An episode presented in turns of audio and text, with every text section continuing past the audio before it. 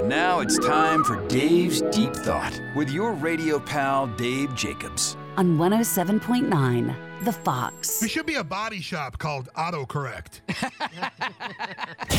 Dave's Deep Thought.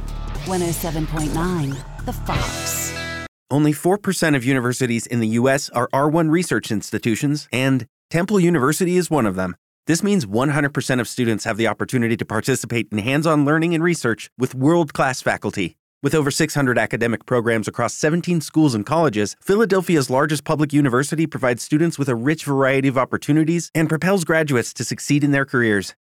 Temple University. Schedule a campus tour today at admissions.temple.edu/visit.